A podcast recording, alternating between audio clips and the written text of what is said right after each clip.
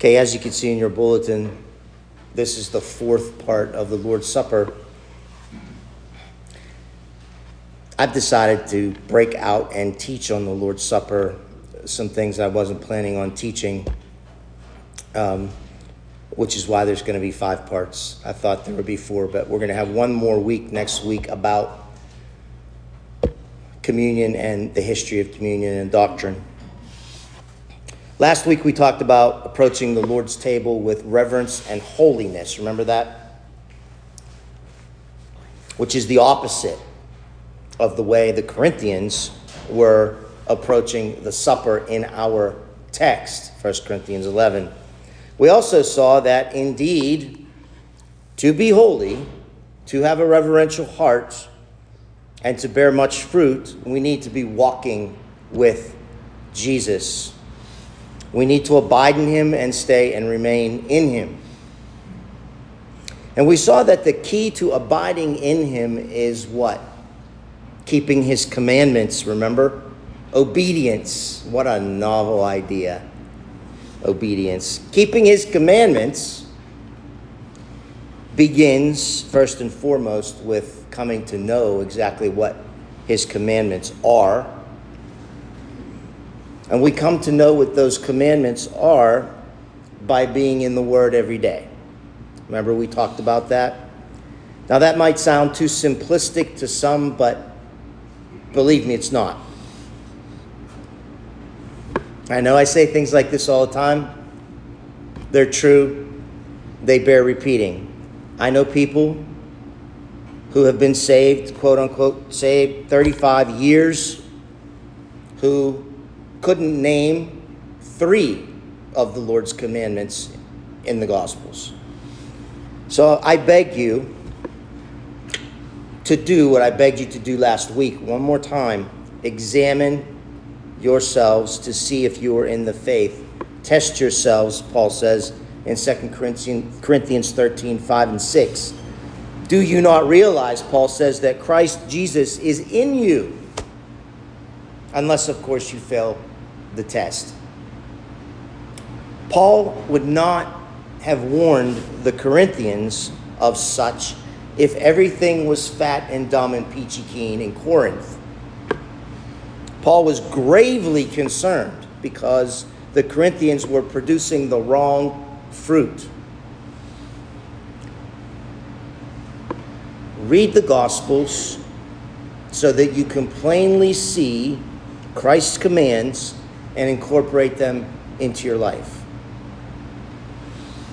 If you do, there will be seasons of your life when obeying these commandments becomes muscle memory of sorts, okay? You'll just automatically do it because it's the way you've always done it. Then your walk with the Lord will be more consistent and you'll know better what he expects of you. It'll be more plain to you if you are in the Word and if you're especially reading the words of our Lord and Savior Jesus Christ.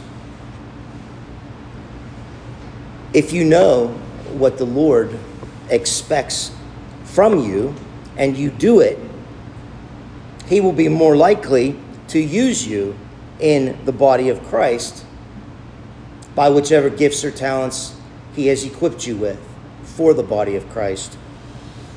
And that church is what fosters unity within the body. And that's what we want.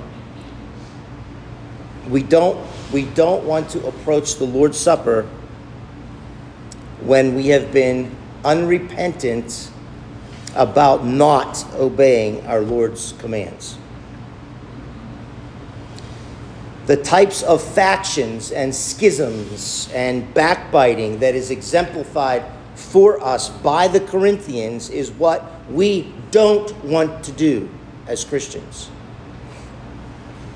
All right, that's our, remo- our review. Moving on. Last week I told you that we would examine the history of the Lord's Supper. Because a history of the supper will show us how we got where we are today in regard to how we recognize and commemorate the Eucharist, the way that we do. I know that was a run on sentence, but have mercy on me. Why is this so important? It's important because there are so many Christians, I should say, so many other Christians practicing the supper differently than we do, or than we are. In fact, some of them practice it very differently than we do, as we'll see in a moment. And we have to ask ourselves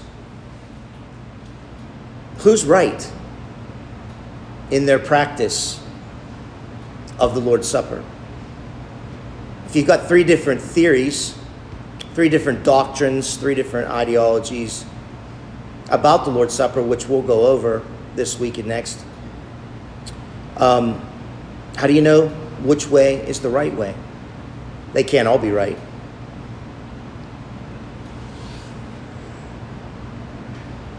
Some Christians practice um, transubstantiation, which I'll explain for those of you that don't know what that is. Some practice consubstantiation, which we'll talk about next week. And some practice commemoration of the Lord's Supper which we'll talk about today and next week. What makes each way different, folks? Got to know. How did these Eucharistic practices evolve over 2,000 years?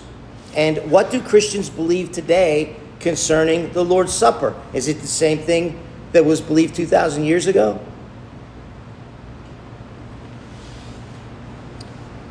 This morning, I want to examine transubstantiation and more specifically, um, what do Roman Catholics believe in regard to the Eucharist? And like I said, we'll talk about other denominations and we'll talk about other forms of celebrating the Lord's Supper as we go on. Most of that will be next week. So, what do Catholics believe? What do Lutherans believe? Who are the pretty much the closest to Catholics in the Eastern Orthodox? What do Reformed Protestants believe about the supper? Abiding Grace Church, we not only need to understand these things for ourselves and our loved ones, but also for everyone else we come in contact with who, like some of you sitting here this morning, were never taught these things. I was never taught these things. I went to a Catholic grade school for eight years. I was never taught transubstantiation. What it meant, why they did it. And I mean, I took all the CCD classes and just was never informed of that those things.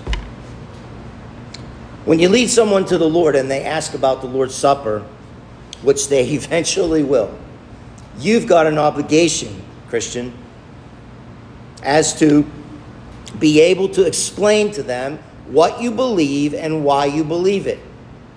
You have to be able to explain to them why you practice, what you practice, and how you go to the celebration of the supper with reverence and holiness and assurance that you're doing it the right way. Now, I repeatedly call it, and I'll continue to call it a practice on purpose because that's what it is. It is a practice of ours each week to partake of the Lord's Supper in a certain way. But like I said last week, this practice also an act of worship. So with that said, the question then arises, are you worshiping God correctly when you partake of communion or are you wrongly worshiping the Lord when you partake of communion?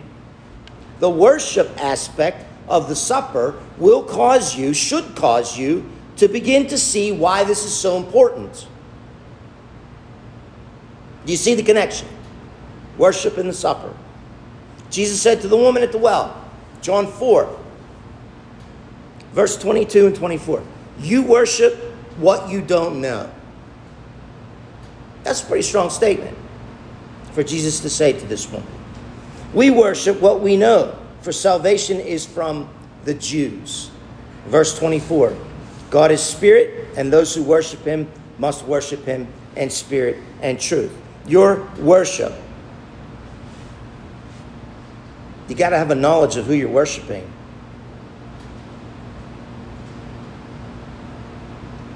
Again, Jesus said to her, You worship what you don't know. On Mars Hill, in Acts 17, Paul told the philosophers, Men of Athens, I see that you are very religious in all respects. Think about that for a minute. Very religious in all respects. For while I was passing through and examining the objects of your worship, I also found an altar with this inscription, quote unquote, to an unknown God. Therefore, this is Paul. Term of conclusion.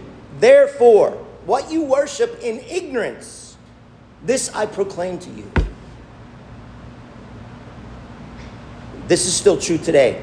People worship what they do not know, and people worship in ignorance because they simply don't understand the importance of knowledge in their Christian walk. I'm not referring to National Geographic knowledge. I'm referring I'm not referring to pseudo knowledge that comes from someone who claims to be spiritual. Well, you are you a Christian? Well, no, I'm not a Christian, but I am spiritual. They have no idea what a Christian is talking about biblical knowledge, folks. I'm talking about biblical doctrine. As I hope to show in a minute, your knowledge must be correct in order to worship the Lord correctly in the Lord's table, in the Lord's Supper. Proverbs 18 25, I'm sorry, 18 15. 15, if you're writing it down. We read, An intelligent heart acquires knowledge, and the ear of the wise seeks knowledge. Psalm 119, verse 66, the psalmist says, He prays, Teach me good judgment and knowledge, for I believe in your commandments. Is that you? That which I just read. Are you prudently going about the business of acquiring biblical and doctrinal knowledge? Or is this you that Paul is describing in Romans chapter 10, verse 2, where he says, For I testify about them that they have a zeal for God, but not in accordance with knowledge. He is speaking, speaking here of the nation of Israel, okay? But this applies to everyone, every Christian, because the same sentiment is repeated many, many other times in the Bible. And what I want you to see this morning is that this knowledge that Jesus and Paul speak of isn't void of our subject matter this morning. Instead, it is the key to our subject matter this morning. You must have a biblical knowledge of the Lord's Supper, and it must prove correct when held in the light of Scripture. We measure everything according to Scripture, or you are not worshiping in spirit and truth when you come to the table. If you don't have that biblical knowledge of the supper, if you don't know why you're doing what, what you're doing, if you don't understand it, you don't get it, that's not good. We got to know the truth. And we have to worship the Lord in spirit and truth. You might be thinking, you know, well, Mike, you know, must is a pretty strong word. You must. I mean, you're saying that I must have a correct biblical view of the supper or it will negatively affect my worship and my practice of the supper? Yes, that's exactly what I'm saying. Now I'm going to prove it to you if you are, again, back to transubstantiation, if you are Roman Catholic and you hear the teaching of transubstantiation, which the Roman Catholic Church claims to not only be biblical, but they also claim that your adherence to it is a necessary practice of this sacrament in order for you to receive saving grace although they only believe that you receive some saving grace through the sacrament. You receive other saving grace through other sacraments, okay? But adherence to it, it is necessary, it's a necessary practice of this sacrament in order for you to receive some of that saving grace that you need to get into heaven.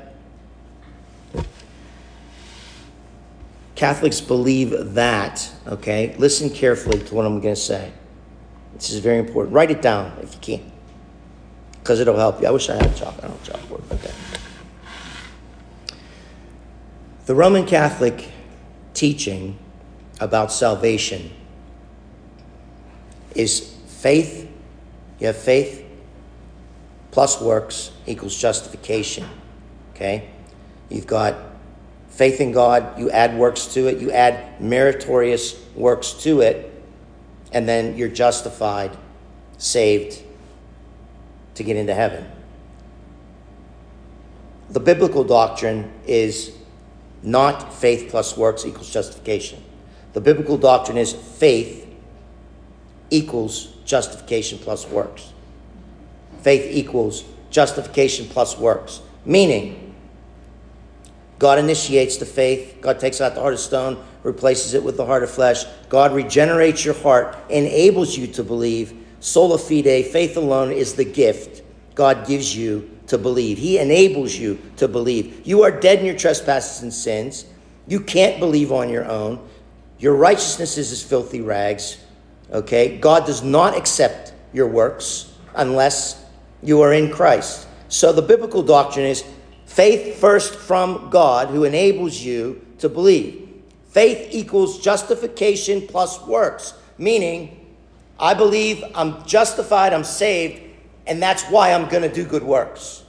I'm not doing good works to get to heaven. I'm not doing good works for merit. I'm doing good works because I'm saved, I'm justified before Christ, justified by faith alone. So again, Roman Catholic teaching, faith plus works equals justification. Bible doctrine, faith equals justification plus works.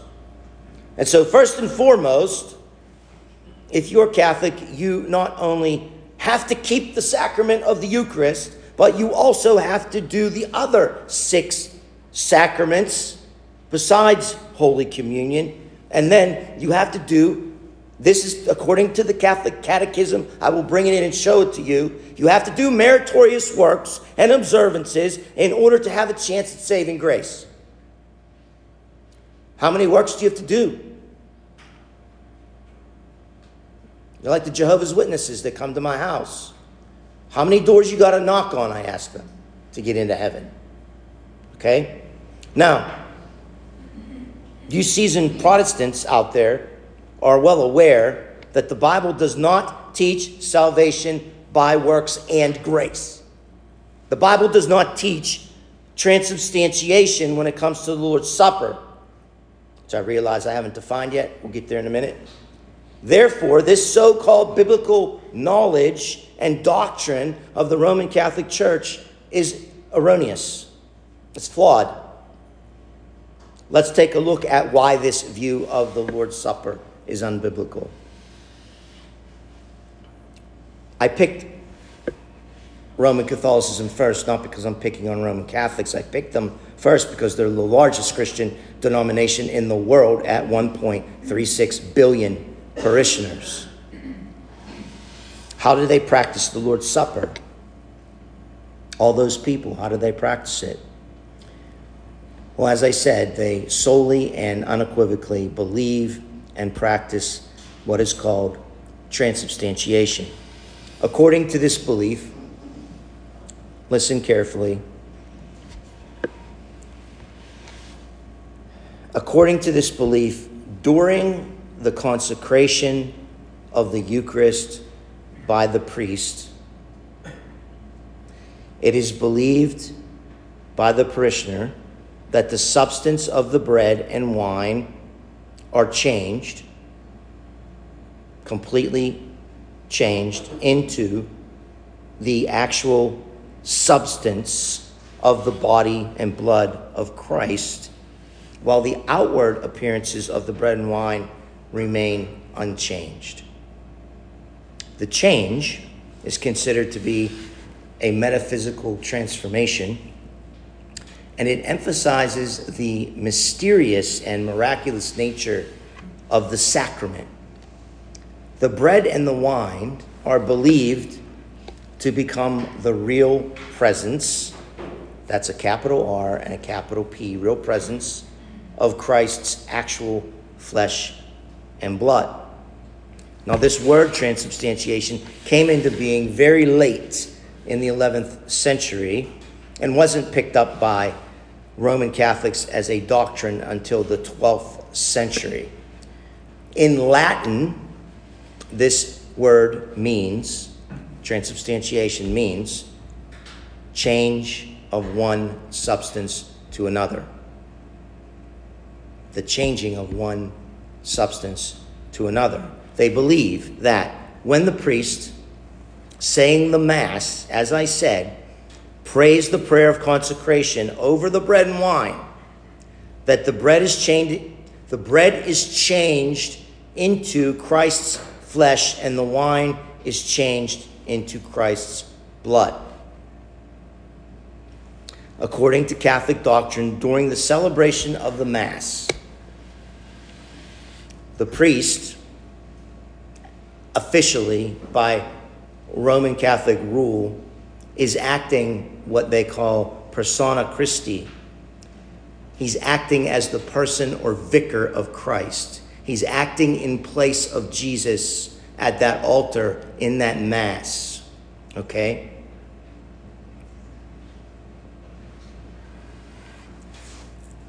The bread undergoes a change in substance, the wine undergoes a change in substance and becomes Christ's flesh and Christ's actual blood. Transubstantiation teaches that while the appearances of the bread and wine remain unchanged, the bread and wine become, they become, in substance, the actual body and blood of Jesus Christ. This transformation is considered profound. It's considered to be a profound mystery among Catholics, and the consecrated elements, the blessed elements, are then worshiped. The bread is worship, Eucharistic adoration, we'll talk more about. The bread is worshiped and received by the faithful as the real body and blood presence of Christ in the Eucharist. This is why the Catholic Catechism teaches that the Mass is a bloody sacrifice. They call it the bloody sacrifice. To them, there is a reenactment of the bloody, listen, this is very important. There is a reenactment of the bloody sacrifice of Christ on the altar every time Mass is said. So, Mass is being said all over the world right now, many different countries, and each priest is representing Christ as a sacrifice on the altar to be sacrificed again and again and again for the forgiveness of your sins. And not only yours, but it's official Catholic doctrine that they believe that it also enables people who are already dead to have meritorious sins removed from their lives that they lived here on earth, especially if they're in purgatory and they're trying to get out of purgatory to go to heaven. Whole other sermon. To them, there's a reenactment of the bloody sacrifice of Christ on the altar every time the Mass is said. They believe that this bloody sacrifice that the priest has conjured up by way of his own consecrated incantation, they believe it's Christ. They believe that they are representing Christ as our sacrifice each time. Sadly, they also believe that this bloody sacrifice on the altar at Mass has the power to not only expiate the sins of the people present, but like I said, they believe it also can expiate the sins of the dead. Hence, Masses for the dead. How many of you ever bought a Mass for the dead, purchased a Mass for the dead? Nobody. Okay. A lot of bad Catholics in here. We always purchase Masses for the dead. Anyway, Scripture doesn't teach this, is my point.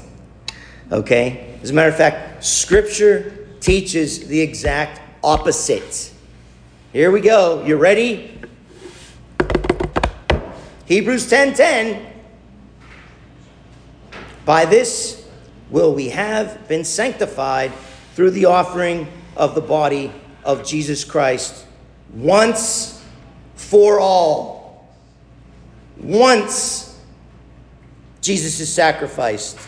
To say that you sacrifice him over and over and over again on that altar every time Mass is said is blasphemy. And it's heretical. The once for all nature of Christ's sacrifice suggests that the Lord's Supper is a commemoration, a remembrance, rather than a reenactment of that sacrifice over and over again to the 10th power for every Catholic around the world. How about Hebrews 7 26 and 27? Listen carefully, for it was fitting for us to have such a high priest. Who's the high priest? Jesus.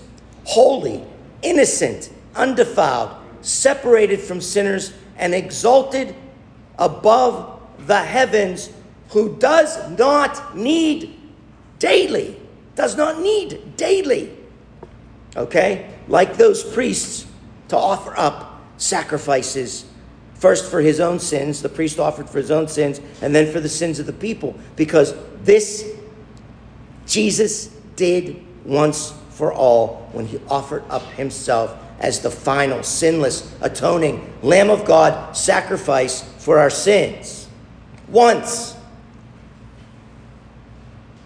Verse 22, still in Hebrews 7, I think, yeah. Okay? According to the law, hmm, one may al- almost say, all things are cleansed with blood and without shedding of blood, there is no forgiveness. Therefore, term of conclusion, it was necessary for the copies of the things in the heavens to be cleansed with these, but the heavenly things themselves will better with better sacrifices than these. Verse 24. For Christ did not enter a holy place made with hands, a mere copy of the true one, but into heaven itself. Listen, now to appear this is Jesus in heaven,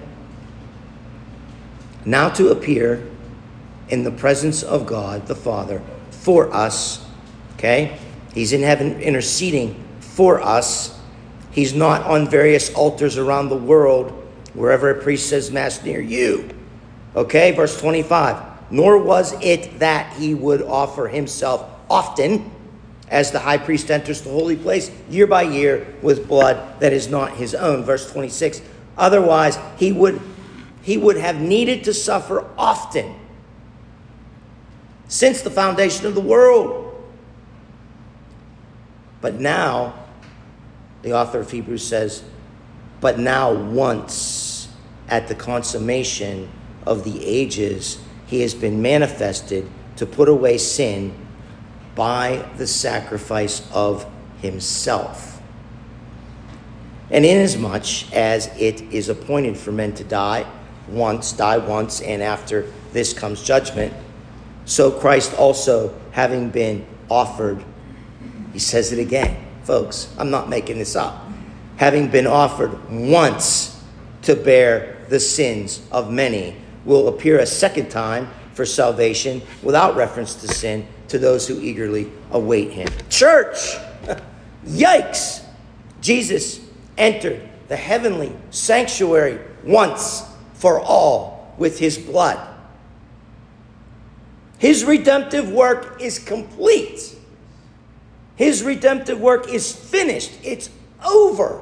Why in the world then does the Roman Catholic Church believe that they can evoke Christ with a priestly prayer of consecration to sacrifice him again and again and again. Again in the catechism. we must go to the Lord's table with the right and true biblical knowledge. When we get into a conversation with a Catholic about this subject, we must be loving, gentle, and sincere. It's the only way to be, especially when it comes to Bible doctrine. But we must also be bold. Why?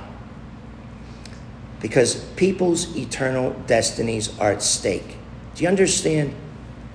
If you've got the wrong knowledge, you've got the wrong destination. Okay? This isn't a game, it's very serious. We have to always be ready. We have to obtain and retain the knowledge that's necessary from the scriptures so that we can obey Paul when he says to Timothy, All scripture is inspired by God and profitable for teaching, reproof, correction, training in righteousness, so that the man of God or woman of God may be adequate, equipped for every good work.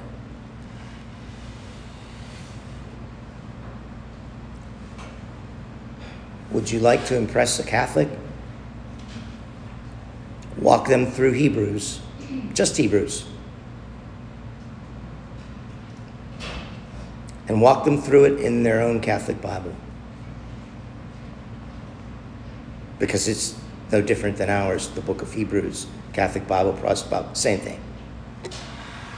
Show them these scriptures that we have gone over this morning that were written just for them show them that Jesus is our great, listen, Jesus is our great high priest, folks, not the priest at the altar in the Mass. There's only one great high priest. There are no vicars of Christ. That's also blasphemy. I had a guy call me, I had a pastor call me little Jesus one time. I said, Don't you ever call me that again. Show them that Jesus is a great high priest and that there is no need for a priest among men to mediate between God and man. That's what this is about, folks. In Roman Catholic doctrine, it is believed that the priest stands in Christ's place and ministers to you in place of Christ. Paul says in 1 Timothy 2 5 and 6, he says, There is one God and one mediator between God and men, the man, Christ Jesus.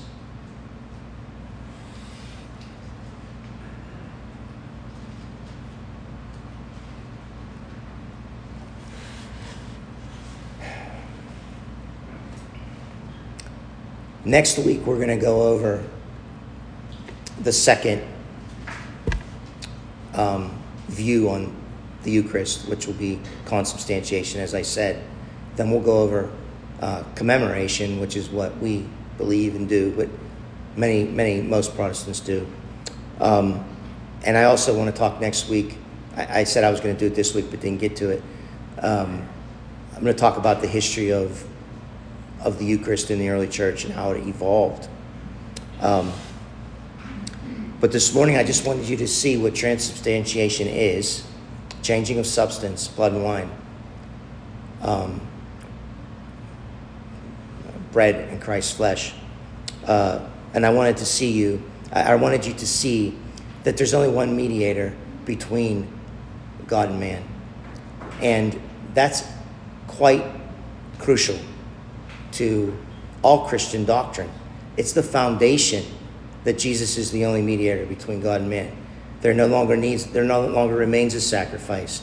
There no longer remains a priest sacrificing. The blood of bulls and goats can't do anything, can't forgive sin. Only Christ's blood spilled, Christ's body broken, hanging on that cross, dying, being raised from the dead, and ascending into heaven. That's the only thing that saves you, that knowledge and that belief, that faith that comes through Christ. Let's pray.